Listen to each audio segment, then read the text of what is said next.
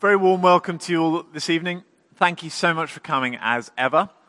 And I hear that the pie went down particularly well. I had some pie, and the seconds were being demanded before the first had, you know, been fully served. So I take that as a, compliment. Thanks so much to the um, behind the scenes team who've done a great job as ever. Um, welcome to the last evening of Big Questions. There are a few newcomers here this evening. Welcome to you the way the evening's um, going to pan out, hopefully, is that I'm going to speak for the next 25 minutes or so. Then there's kind of free for all discussions around the tables, um, no holds barred. And uh, do write down any questions while I'm speaking or during those discussions. There are slips of paper on the tables. And after those discussions, there'll be a, an open mic Q&A time with me. Um, no question too stupid, no question too complex. I will be honest enough to say I have no idea if that is the case. Um, and then we'll aim to wrap up by quarter past nine. Um, so that's, that's where we're going. But I hope you knew what you were coming to. Um, the title is The Liberating God, question mark, um, Am I Really Free? Or we might want even to sharpen it up even more than that. If I obey God, am I really free? Or if I have to obey God, am I really free? But that's the question uh, surrounding this idea of freedom. Let me yeah, these are my points confusion, complexity, and Christ freedom. I have a, a, a love of alliteration, which is quite enslaving, ironically. Um, so, first of all, confusion. Freedom. Uh, we want it, um, we demand it actually in our society, but I think increasingly we don't know where to find it. We're confused when it comes to freedom. Before we get down to the fiddly business of defining terms, what is freedom, just think for a moment of how saturated our world of ideas is with the idea of freedom. We love it. Political freedom. Think of the much celebrated Arab Spring. Now we're not quite so sure what to think about that. Uh, freedom. Or the revisiting of political emancipation for women in the UK, if you've seen that 2014 film Suffragette or sexual freedom, uh, gay pride uh, parades, or sexuality freedom, the first transgender model featuring in Vogue, Andrea Pejic, or The Danish Girl, if you've seen that uh, film so recently in our cinemas, or freedom of information, whatever we might think about that, free speech, freedom of belief, free market economics, freedom. It, it sells, we love it. I even came across a leaflet the other day, um, kind of selling the Alexander technique for, for uh, posture. And the heading somehow on it was freedom. I've no idea how it connected with the Alexander technique, but it, it sells. Whatever freedom is, we, we love it. But even more than us loving freedom, we demand it. It's become something close to an absolute value in our day and age. We cannot deny anyone their freedom. And if you don't believe me, next time you're in a debate with a friend um, where you're discussing something, uh, you can pull the freedom card and you will win, guaranteed. It's like the ace of spades. You could just say something like, um, Sorry, I think you're actually infringing upon my freedom. Uh, or, or I actually feel quite oppressed, you know, by what you're saying. And that person will back off. You will win that argument. Not logically, but because freedom has become an absolute value. But besides all our talk and celebration and enforcement of freedom, we don't seem to be able to enjoy freedom as much as we would like to in behavioral terms. Many in our generation don't have freedom. They, we, are enslaved. And I don't here mean enslaved to another human being in the slave trade, although sadly that is alive and well, that business. I mean enslaved to addictions of various kinds, enslaved to themselves, enslaved to ourselves, we might say. Addicted to alcohol, that's on the rise, or addicted to a body image of some kind, anorexia, we're very familiar with. There was an iPlayer program about bigorexia, this new thing where men get addicted of going, going to the gym and um, think they're smaller than they are, and you can see that's happened to me. You know, I'm muscle bound, but this, this, this, this kind of idea of uh, addiction to personal image or online popularity paranoia. You put the thing on Facebook, how many likes do I have? Or you tweet, how many retweets do I get? Or addiction to smartphones. Uh, can I commend Radio 4 to you? I think it's brilliant. And I was listening to this Radio 4 program, which was talking about our addiction to smartphones and our inability, therefore, to be bored anymore because we're so dependent on our phone. Uh, a free moment in the queue at Tesco's or wherever we shop, and out comes the phone, and we'll just, you know, skim through Facebooks and blogs or text some people. Uh, maybe we're addicted to our smartphones. Pornography, the list could go on. Now, addiction is a very strong word, and maybe some of us here don't feel we are addicted to something in some area or another. But even we, I suggest, will be exhibiting what um, therapists would call compulsive behaviors. In other words, doing something more than we would like to do it, more than we would choose to do it. And we only realize how compelled our behaviors are when we try and cut back on that thing. So the typical example is um, Facebook. You know, uh, Lent. You, you, might have come across a few people saying, you know, you won't find me on Facebook for these uh, few weeks or whatever. As soon as we try and fast Facebook, we discover, oh my goodness, I actually am quite addicted to this thing. Or, or we try and fast on the smartphones or whatever it is, and we go through cold turkey, and we realize actually my behavior in that area is quite compulsive. And the problem is not education. It's not that we don't know what to do. The problem is deeper than that. Uh, there's a program on iPlayer at the moment. I found it actually very boring. I don't really recommend it, but it's called Trust Me, I'm a Doctor. And uh, in case you're interested, Series 4, Episode 4, I think it was about three and a half minutes in, there was this quote We know what we want to do, we know how to do it. The question is, why don't we do it? It's a good question, isn't it? It's a fascinating question. It's fascinating, isn't it, that our medical care is the most developed that it's ever been in the history of the world. More than ever, we know what we should and shouldn't eat, for example, and yet obesity and heart disease are almost inexplicably on the rise. Somehow, knowing what's good for us isn't enough to stop us ignoring the instructions. And therefore, we recognize not all is as it should be. Hence, our generation's appetite for self help books. You go into a bookstore, you'll see whole racks full of self help books lining the walls. We recognize we need help. Uh, hence, um, the new career of behavioral experts, counselors, and the timeless New Year's resolutions. It's a very interesting thing, isn't it? That the freedom generation is the self help generation. It's quite an odd couple of things to find in the same group of people. That's a puzzle. Freedom. We're confused about it. We want it, we celebrate it, we demand it, and yet I don't think we know where it is to be found. We're confused. Well, surely the first thing is to define our terms. What actually is freedom? Let's take our culture's um, definition of freedom to start with, which by and large, let me suggest, is something like this it is the absence of all constraints upon me. It's the ability to be self determining, autonomous, me doing what I want to do when I want to do it, unhindered. That's what I think our culture understands when it says freedom. And I guess that is why, of all the places we do not expect to find freedom in Christianity. Just think about it for a moment. I mean, if freedom is self determining autonomy, then the idea of an authoritative God is only going to enslave me. Right?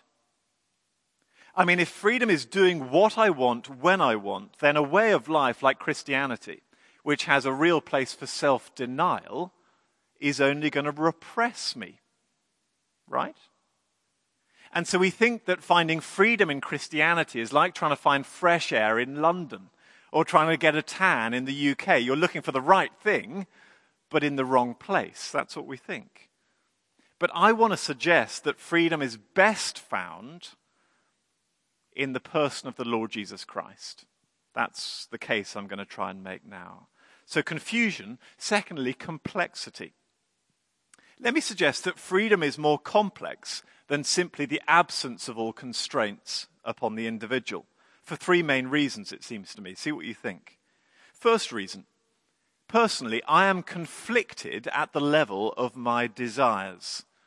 I want to do different things at once.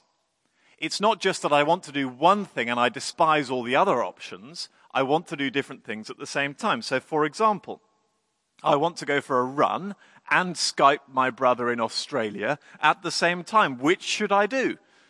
Now, sure, you're thinking, John, don't exaggerate the problem. That's not a big problem. That's a diary problem. Just do one after the other. Fine. But consider this second thing. My desires hold different values. For example, I want to go to Canada more than I want to have an ice cream. Now, that helps me determine what I should pursue as a priority. But the observant amongst you might say, well, John, why not do both? At the same time. Why not have an ice cream in Canada? Surely then you'll be a very happy boy. But then consider this third thing. Sometimes my desires conflict with one another in unreconcilable ways. For example, I want to live healthily into old age, and yet I still want to smoke this Marlboro Light cigarette, or indeed the whole packet. Or I want to get a first class degree from university and I still want to lie in. Or I want to have a six pack and I want to drink the six pack. So, unreconcilable differences. And now we're getting to the heart of the complexity of freedom. Sometimes, I would suggest often, my desires conflict with one another. I simply cannot have it all at once. At which point we meet two very important concepts when it comes to freedom. The first, self denial, and the second is givenness. Firstly, self denial. We wouldn't immediately have thought of self denial and freedom as being friends with one another. Would you agree? Self denial and freedom. You would have thought they would be sworn enemies. And yet, it is obvious, is it not, that often, in order to be free, I need to exert self denial.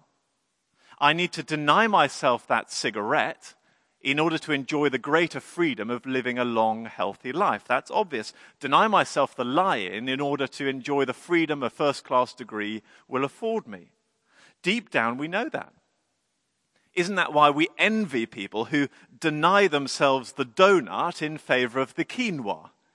Or deny themselves another episode of Britain's Got Talent or Might Have Talent in favor of going for a run. We kind of envy those people, we look up to them. Or consider it on a global, historical scale. The comedian and broadcaster, who I think is brilliant, called David Mitchell, did a wonderful series on Radio 4. You can see I'm an addict listening to that radio station. But it was all about the history of manners and etiquette through the whole of human history.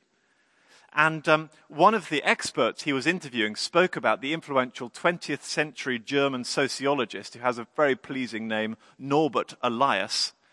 And this chap, Elias, had mapped what he called the civilizing process through all of human history. And Elias comments that the essence of good manners is self denial. Not murdering someone or stealing someone's wife when I happen to feel like it, that is self denial and it is good manners. I'm sure we'd agree. And generally, therefore, the progression of society and civilization developed as self denial developed. So, to a great extent, progress has aligned with corporate self denial. Or let's talk about the smaller scale of individual relationships, topical with Valentine's Day just recently gone. If you've ever been in a romantic relationship, you will know this already, forgive me. If you haven't been, I will pass this bit of advice on to you for free. Your boyfriend, girlfriend, partner, husband, wife will not take kindly to you doing what you want when you want with no reference to what he or she wants. They just won't. I'm looking at Katie here.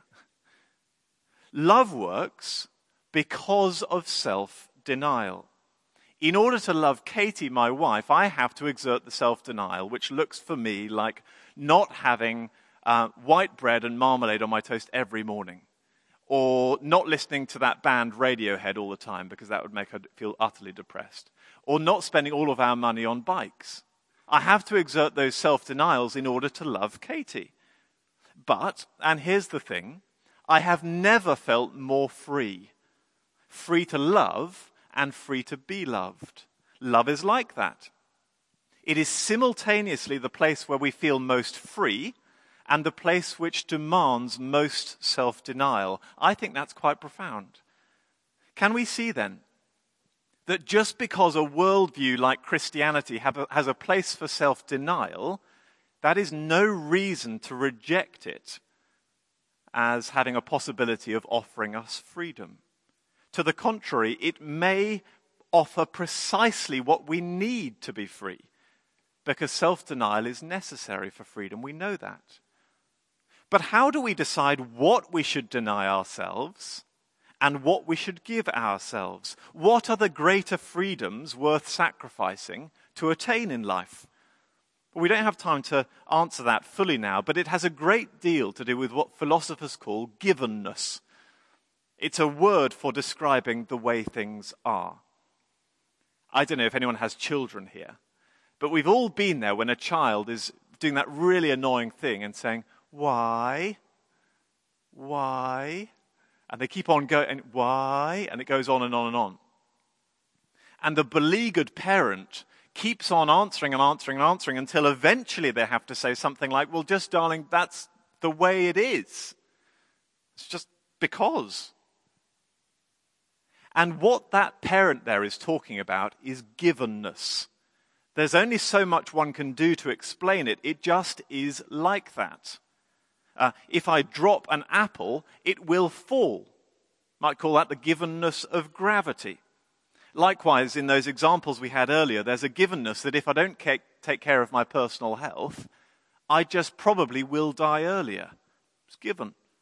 They're just rules of life, and we might call the recognition of them common sense. And therefore, the, the self denials we need to exert in order to enjoy freedom need to be in line with the rules of givenness in the world around us. We're free to ignore those givens in our actions but we are not free to avoid the consequences attached to them. So I'm free to, you know, exercise my freedom if I, if I want to jump off a cliff, but sadly, that will have grave consequences for me. I can choose the action, but I can't choose the consequence. So confusion, complexity, now Christ's freedom. And the God of the Bible tells us that the givenness in the universe extends beyond this material world. It's in all of Jesus' teaching, shoots it right through. For example, that if you or I hold a grudge, our bitterness will eat us up on the inside and will erode our ability to trust anyone else in the future. That is a moral given, according to Jesus. That if we don't keep our word regularly, others will really struggle to trust us going into the future. That's a given. That if we try to control every variable in our day and eradicate risk in my tomorrow, I will be eaten up with worry and I'll develop a phobia. That's a given, according to Jesus. That gazing on things that I think will make me happy if I own them in the future will actually make me more dissatisfied. That is a given, according to Jesus. So, besides material givenness, therefore, like gravity, there is a moral givenness stitched into the universe and stitched into our lives. And most people I know recognize this. I've lost count of the number of people who've said to me, uh, I admire the moral teaching of the Lord Jesus Christ. Why do they admire it? It's because they recognize the truth in it. They recognize the givenness of it. It just makes sense. The problem is that they, that we, just can't seem to keep to his lifestyle tips, to his commands. Would you turn with me to page 1074 in your Bibles? You'll find one just um, in the seats you're sitting on. Page 1074.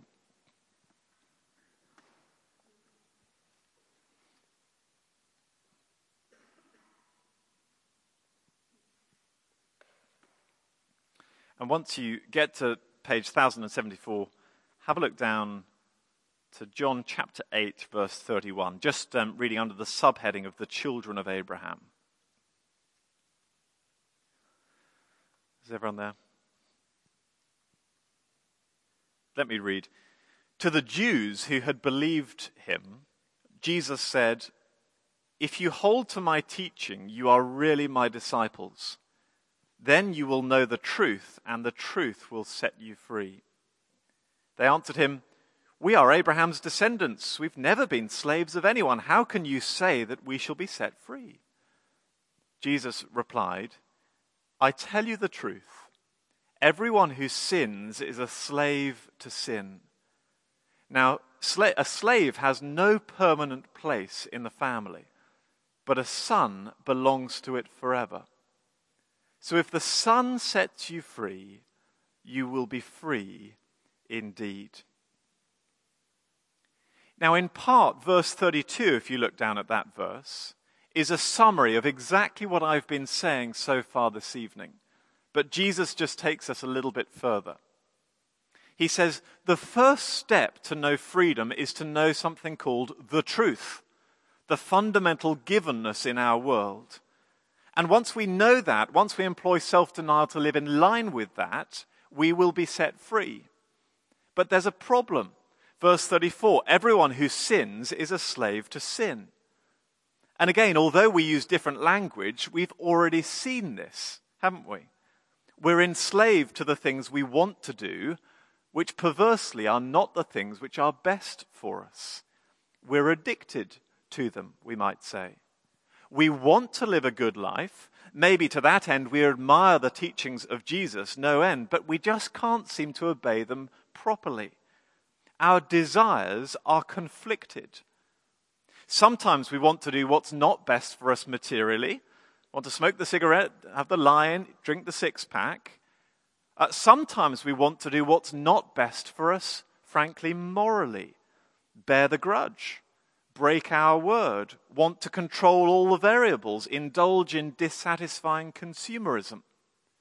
But deep down, we know we shouldn't want those things, but we can't help ourselves. And in this deep sense, I am addicted to wanting the things which are not best for me. I'm enslaved, Jesus says, to sin. And if maybe you're sitting in your seat thinking, I'm not really convinced by that, John, just think about for a moment the thing or things or the person or persons whom you live for. Will you do that for me? You don't need to say it out loud. But the thing or things, the person or persons whom you live for. Maybe just hold them in the front of your minds. Now, let me talk us through the three stages of addiction. First, tolerance. At first, when you or I go to that thing or person to feel good or to get that thrill or to feel calm, it works.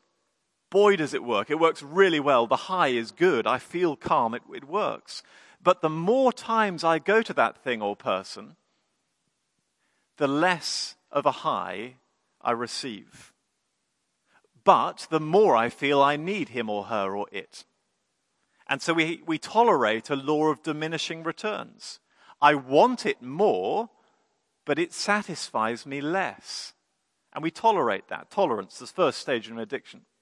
Second stage of addiction is denial. Uh, and this is when there's a niggle in my conscience or your conscience, or, or a friend picks us up and challenges us. And they challenge us on our habit or whatever it is. How do we respond? Well, we rationalize it and we deny it. That's what we do. We say to ourselves internally or maybe out loud, it's nothing. It's no problem at all. Everyone else is, is doing it. It's normal. So, tolerance, denial, and the final stage, I think this is, this is pretty profound. It, it's the dissolving of our willpower. The dissolving of our willpower. And I think this is the clincher, and this is when I know that I am really enslaved to something. This is when I try to escape the sorrow which my addiction is bringing to me. How? By going to the very thing which I'm addicted to for comfort. Let me say that again. It's when I try to escape the sorrow which my addiction is bringing me. How?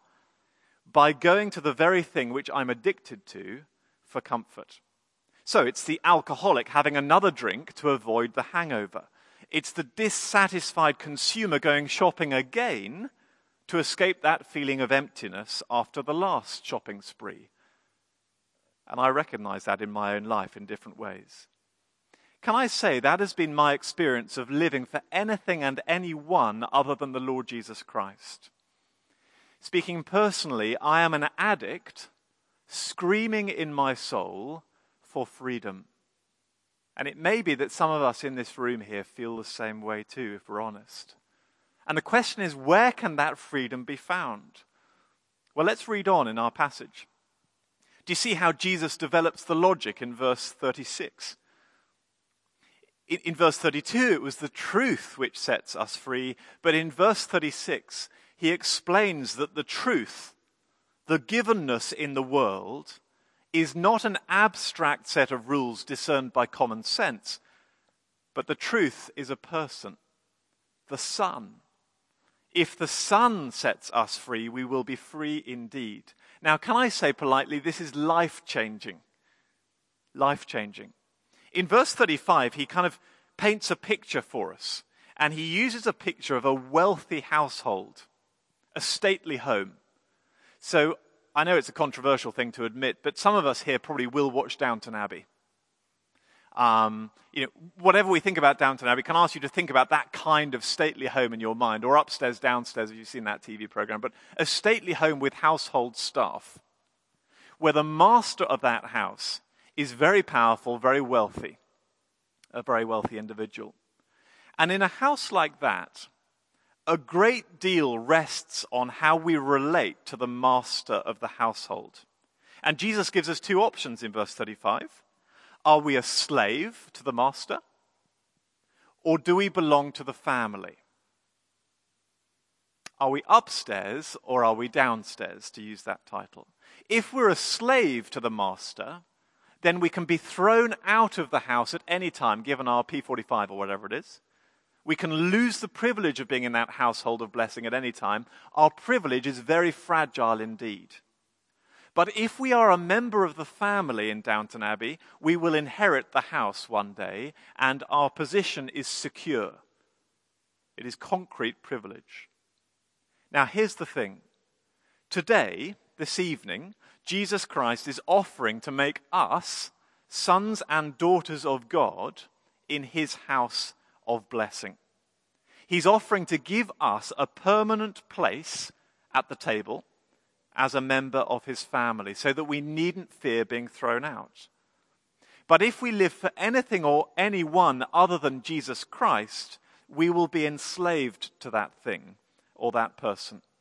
So, for example, see what you think of these. If we live for appearance, beauty of some sort, we'll be enslaved to fashion and to the mirror, our reflection in the mirror.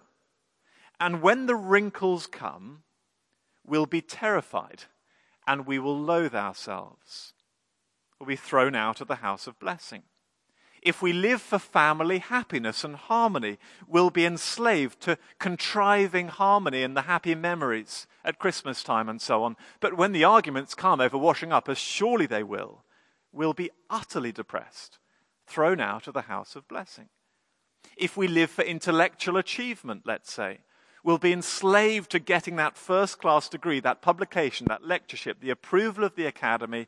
But when the bad reviews come, as they will do one day, we'll be thrown out of the house of blessing. Why will these things enslave us? It's because they're not what we were designed to be living for, because they're not able to forgive us. If we follow them, they will eat us up and spit us out. But can I say, Jesus is the only master who offers us forgiveness when we fail to worship him first and foremost as we ought. Now, plenty of my friends would testify to their following of Jesus Christ being the beginning of them being released from those compulsive or addictive behaviors they were in before. Jesus doesn't just forgive us, of course, he does that but He frees us from ourselves. He gives us new desires by the Holy Spirit to do the right things, the things which are best for us and which honor Him. If the Son sets us free, we will be free indeed. If I have to obey God, am I really free? I want to say, yeah, yes. He's the only one who can free us because with Him is truth and mercy. I'm going to finish there, and I'm going to hand over to you guys to, to chat. Free for all discussion. Write your questions down, and there'll be open mic Q&A a bit later on. Thank you.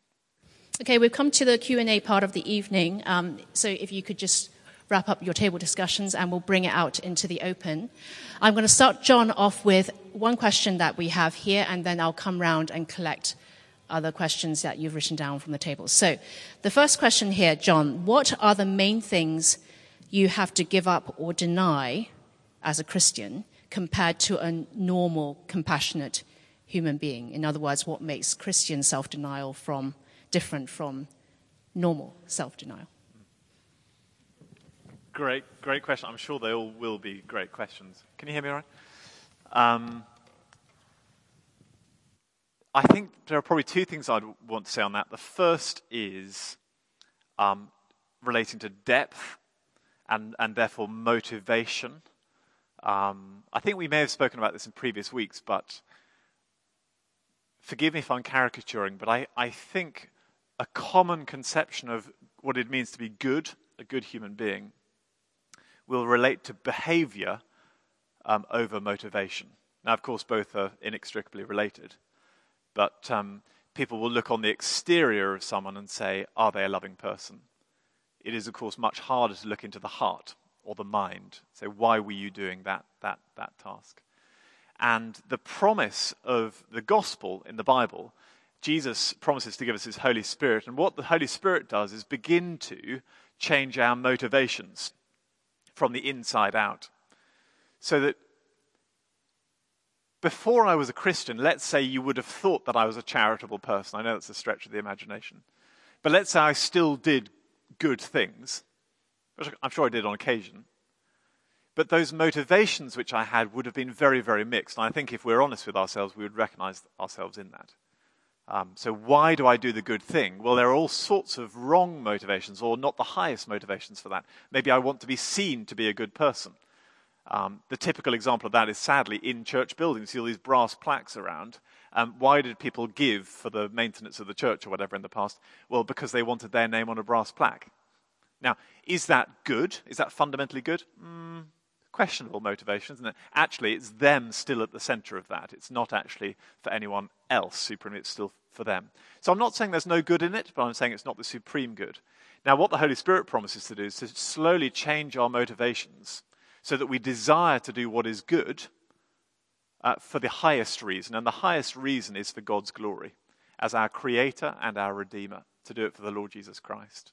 And I think the biggest test of our motivations that I apply to myself with fear is am I doing things which are costly to myself in private when no one else sees? So, examples of that might be financial giving that I don't tell anyone else about, and, and I, I never get my name in brass plaque on a church wall. But am I still giving in private uh, to good causes? That's quite a good test of my motivation.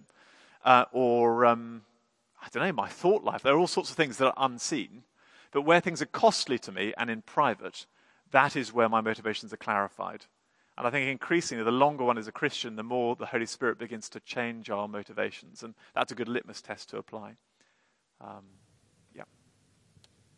Just to follow on from that, um, a question about the priorities in our commitments.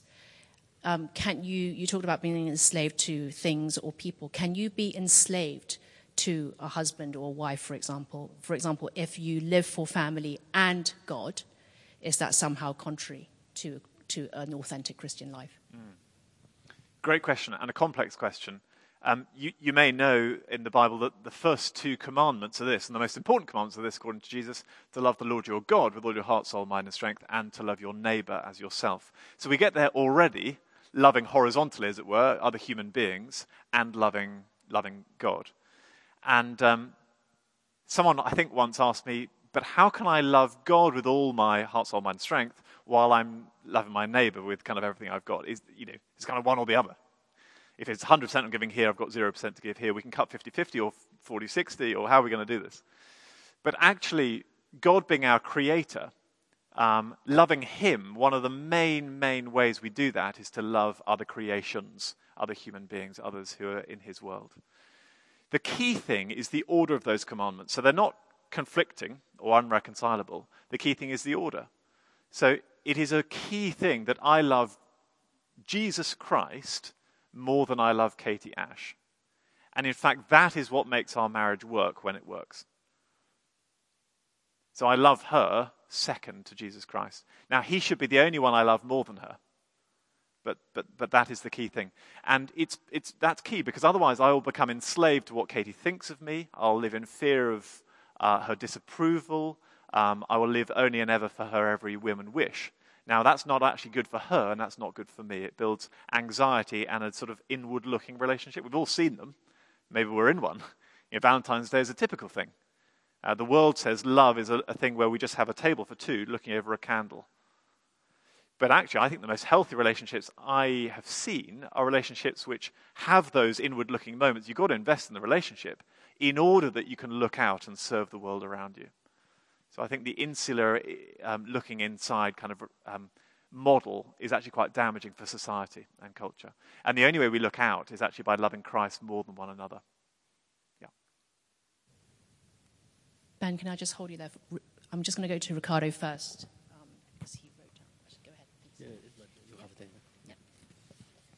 is uh, we have another question here, and is um, what are the important values of Christianity?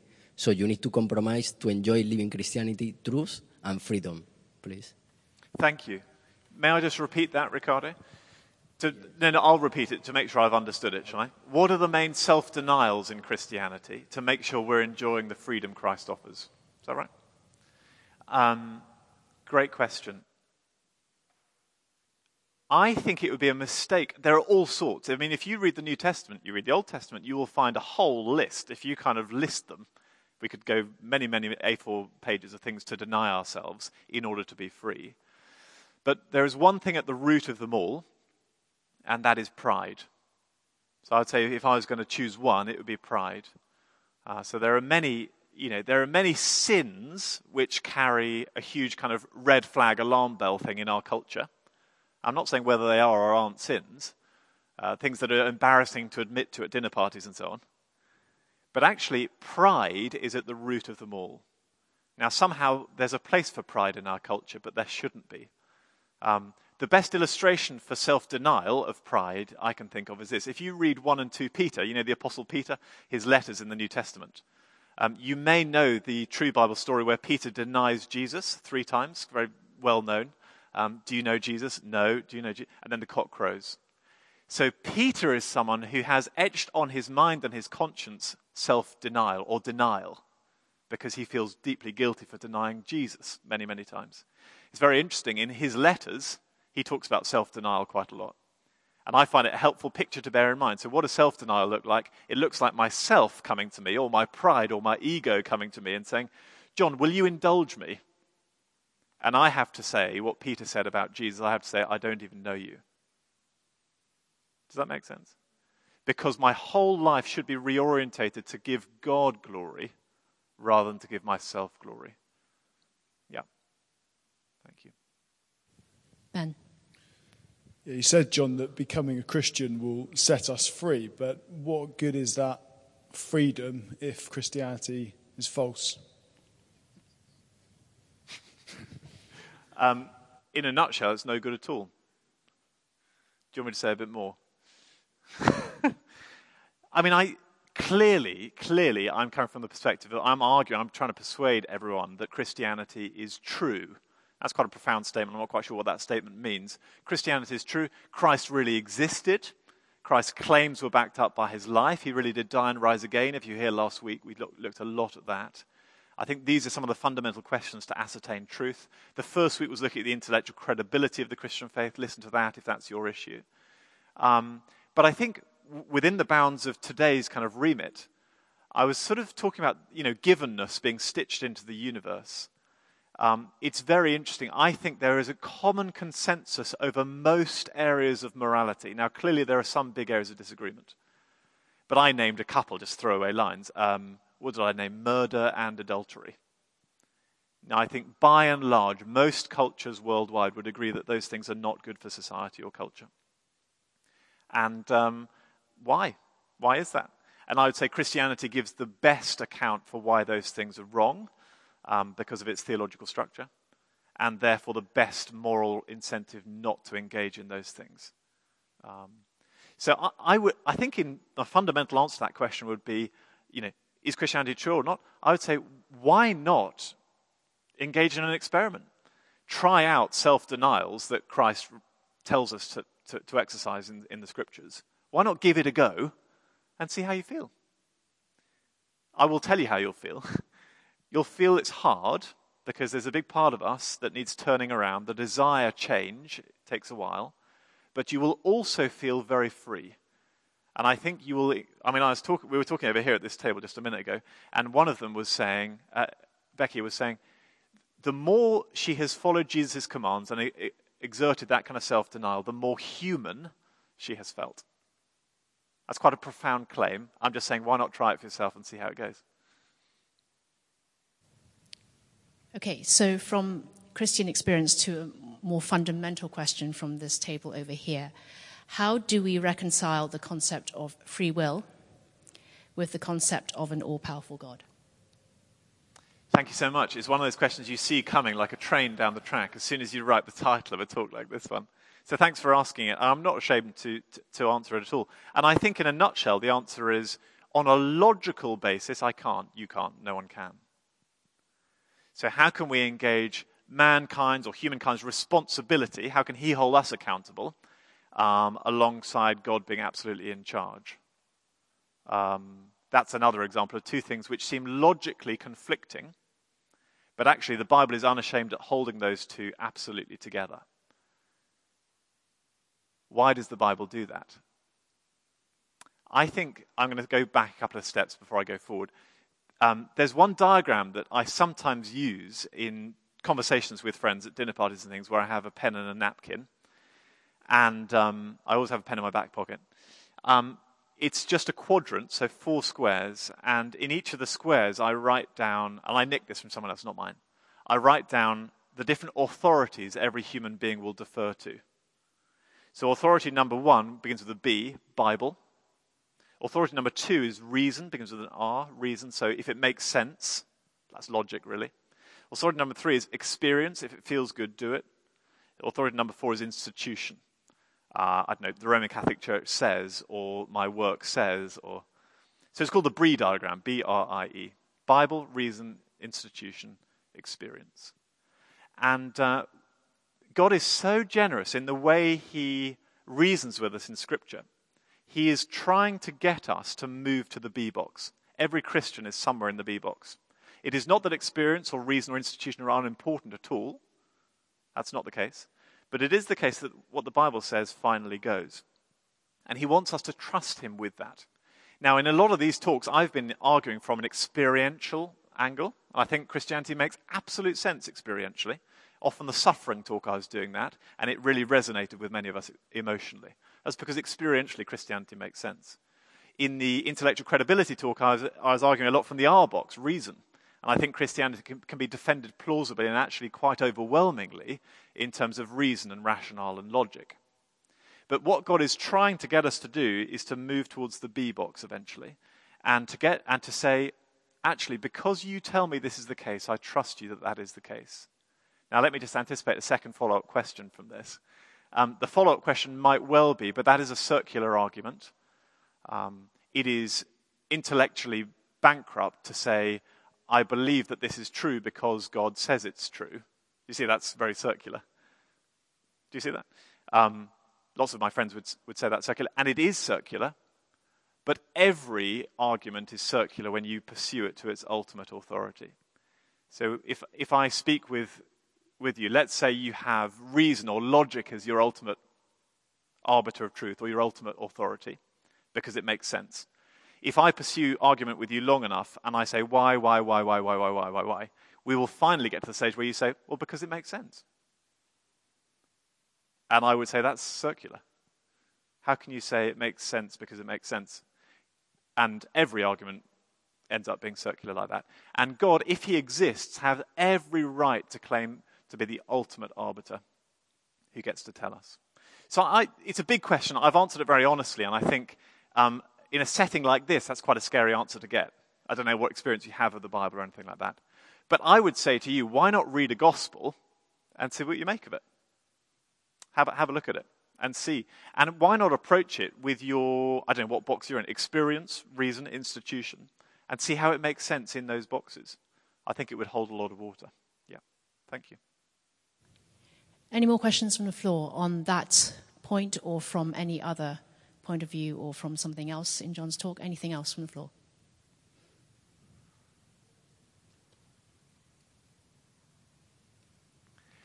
time has flown anyway, I think. So let me just close with a, with a few words. With great sadness, it's the last big, big questions of, of this series. If I was to guess, I would guess that there are probably three groups of people here um, this evening. First of all, we might call the first group the skeptics group. Now, it might be that you've rocked up and you've found yourself here, and this is the first one you've come to. Can I say welcome? And can I say come back?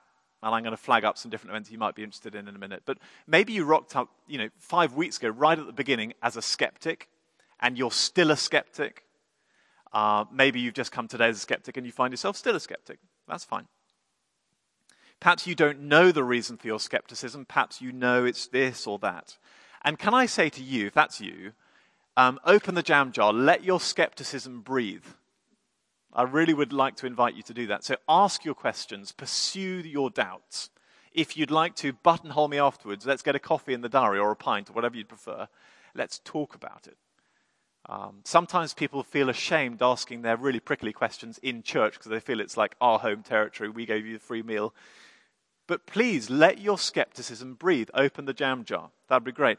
Why not take a gospel, read a gospel, maybe John's gospel? We've looked at it every one of these weeks and pray the atheist's prayer, which is this Lord, I don't know you exist, or I know you don't exist, actually, but if you do, then please show me your truth in this gospel.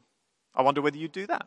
Read it with an open mind, see where you find yourself. Second group, perhaps you're someone who um, came a long way over the, over the course of this course. Perhaps you would have called yourself a Christian when you first came. I know there are a few in, in this category. And uh, for you, this course has been like a bit of a homecoming. And you've thought, oh, wow, I've really been doubting some things which needn't have been doubted. I'm now much more confident in my faith. So thank you. And I want to say to you, why not come and join our church family? Come and join us on a Sunday and see what you make of it. You know, we've got these events weeks coming up. Um, come and join us on one of the Sundays for that. We'd love to have you. Taste and see. I think you'll probably love it, probably, depending on who you meet. Um, the third group um, I reckon there may be one or two here who've heard enough. And your big questions have been satisfied. I wouldn't call my answers big, but you've been satisfied with what I've said. And frankly, honestly, you want in. You kind of think, this sounds plausible, good, experientially sound. I want to get in on this. You want to embark on the adventure of following the Lord Jesus Christ and joining his church. And if that's you, can I say that is just brilliant? please don't leave without speaking to me or the friend who brought you or the leader on your table because we'd love to chat with you and help you through the next, next few stages. But whichever group you're in, I flagged them up before and they'll be on the slides as we finish. Um, we've got an alpha course starting on 23rd of March. Please come to that. It might be just the thing if you've had been on a bit of a journey through this and the alpha course is just be the next few steps. Um, there's this events week we've got coming up, all sorts of things. ceilidh, wine tasting. What else have we got? A country walk, all sorts of things. There'll be a talk at some of those things, not a talk at some others. Come along. There's a load of flyers just on the table the other side of that pillar. Um, why not join us on a Sunday? Read a gospel. But don't let this be the end of it. Um, final thing to say is thank you, really. Thank you for coming. It would have been boring, slightly odd for me to give these talks alone in this nave. It's quite echoey without you guys here anyway. So thank you. And it's been great meeting lots of you. Um, so thank you very much for coming. And uh, that's a wrap. Thank you.